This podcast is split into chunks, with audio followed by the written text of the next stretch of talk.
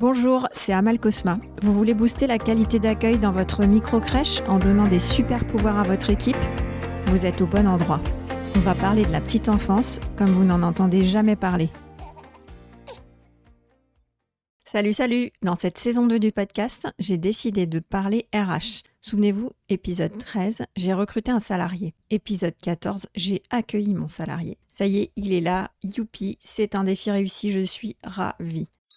Attention, on ne s'arrête pas là, c'est pas fini. Aujourd'hui, je vous dis comment poursuivre l'onboarding, l'intégration de ce salarié, pour qu'il se sente bien dans mon entreprise. Je veux avoir un impact sur son investissement et son engagement. Le salarié peut encore se désister et c'est malheureusement très fréquent. Malheureusement pour lui comme pour moi, parce que tout le monde a perdu son temps et son énergie et on est super déçu. C'est pour ça que je vous donne les clés pour maximiser les chances de garder le professionnel le plus longtemps possible.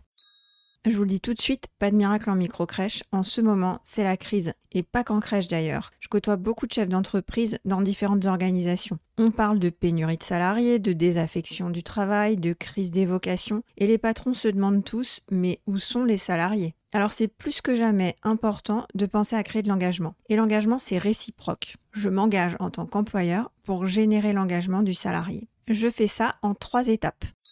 Première étape, la présentation de l'organisation du travail de la crèche. Le professionnel arrive dans une nouvelle crèche. Il doit prendre connaissance de l'organisation de notre travail et des fiches de tâches et missions des quatre postes. Il arrive à un poste précis. Par exemple, s'il est relais de référence sur le poste de 10h30, il doit être formé sur la feuille de tâche et mission de ce poste et je vais aussi lui présenter les trois autres feuilles de poste pour qu'il puisse se représenter l'architecture globale, le rôle de chacun et les interactions des uns et des autres pendant la journée. Dans mon organisation de travail détaillée, je peux montrer aux salariés comment vont être mis en œuvre les principes pédagogiques de ma crèche. L'organisation du travail, ce sont des outils, c'est la façon dont je vais traduire sur le terrain mes principes pédagogiques. Par exemple, si l'une de mes valeurs, c'est la continuité de soins et que je mets en application le principe de référence, quand je détaille l'organisation des groupes de référence, les prises de relais, etc., ça permet de montrer comment se traduit sur le terrain ce principe de continuité de soins. Deuxième étape, le professionnel doit faire connaissance avec les enfants. Il y a un temps d'observation, le temps que les enfants l'acceptent et aillent vers lui. Et dans la mesure du possible, le professionnel n'effectue pas de soins dès le début de son arrivée en poste. Il prend le temps de se faire accepter par les enfants, de faire connaissance. Si possible, il effectue les premiers soins aux côtés d'une autre professionnelle, la référente principale de l'enfant, ou si cela n'est pas possible, le référent technique. Dans l'idéal, ce que je recommande, c'est de lui présenter une petite synthèse de chaque enfant, c'est-à-dire l'âge de l'enfant, comment s'est passée son adaptation, qui est son référent, quelles sont ses habitudes, ses signes de fatigue, ses signes de faim, et qu'est-ce qu'il aime en ce moment? Important aussi, montrer le planning des enfants aux nouveaux professionnels. Ça donne une vision globale. Par exemple, sur la feuille de pointage des familles, tout simplement, on voit la liste des enfants et leur planning. C'est quelque chose qu'on fait très rarement et que les pros découvrent généralement au fil de l'eau. Imaginez-vous découvrir chaque jour votre périmètre de travail. N'oubliez pas qu'une microcrèche accueille souvent une quinzaine d'enfants et que le groupe est différent chaque jour puisqu'on accueille des temps partiels.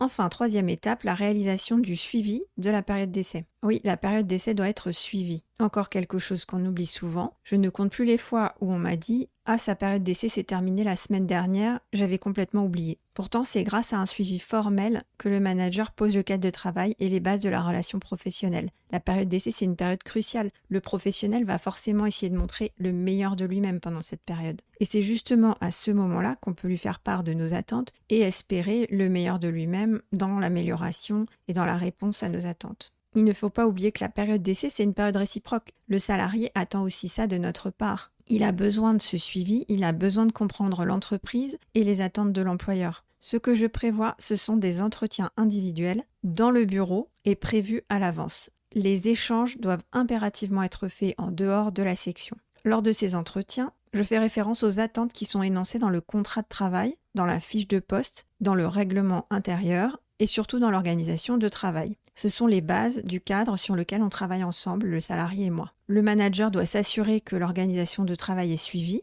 le nouveau professionnel doit l'appliquer, dans le cas contraire, le manager va demander un réajustement rapide. Si ça se passe bien, c'est top. Si vous sentez que ça va pas, écoutez la petite voix intérieure qui vous le dit. Et ce n'est pas une question d'affinité. Les manquements qui peuvent nous alerter, ce sont des retards, de l'absentéisme, un comportement inajusté, de la familiarité, le non-respect de l'organisation tout simplement.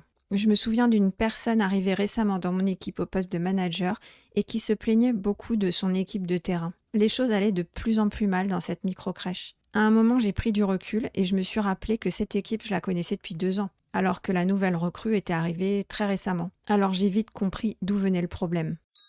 La fin de la période d'essai doit être anticipée. Il faut prévoir de réaliser un entretien de fin de période d'essai qui va être formalisé par un écrit. On a trois possibilités, soit un courrier de validation de période d'essai, donc la personne passe en CDI, soit un courrier de renouvellement de période d'essai, donc on se donne un temps supplémentaire. Ce n'est pas forcément quelque chose de négatif, ce n'est pas à vivre comme une sanction. Ça peut être l'occasion de mieux se connaître et de vérifier d'un côté comme de l'autre qu'on a réellement envie de travailler ensemble et que le poste est bien fait pour cette personne soit un courrier de rupture de la période d'essai. Demandez le courrier au siège et faites-le signer par le salarié au plus tard le dernier jour de la période d'essai. Alors voilà, la période d'essai est terminée. Est-ce que vous croyez que c'est fini? Pas du tout. C'est là que tout commence. Une nouvelle relation professionnelle qui va durer dans le temps, je l'espère. Il y aura des challenges, des hauts et des bas, du plaisir, des confrontations. On va évoluer ensemble. Et ça, je vous en parle dans le prochain épisode. Surtout, n'oubliez pas, soutenez le podcast en lui donnant une note 5 étoiles et laissez un avis sur la plateforme d'écoute.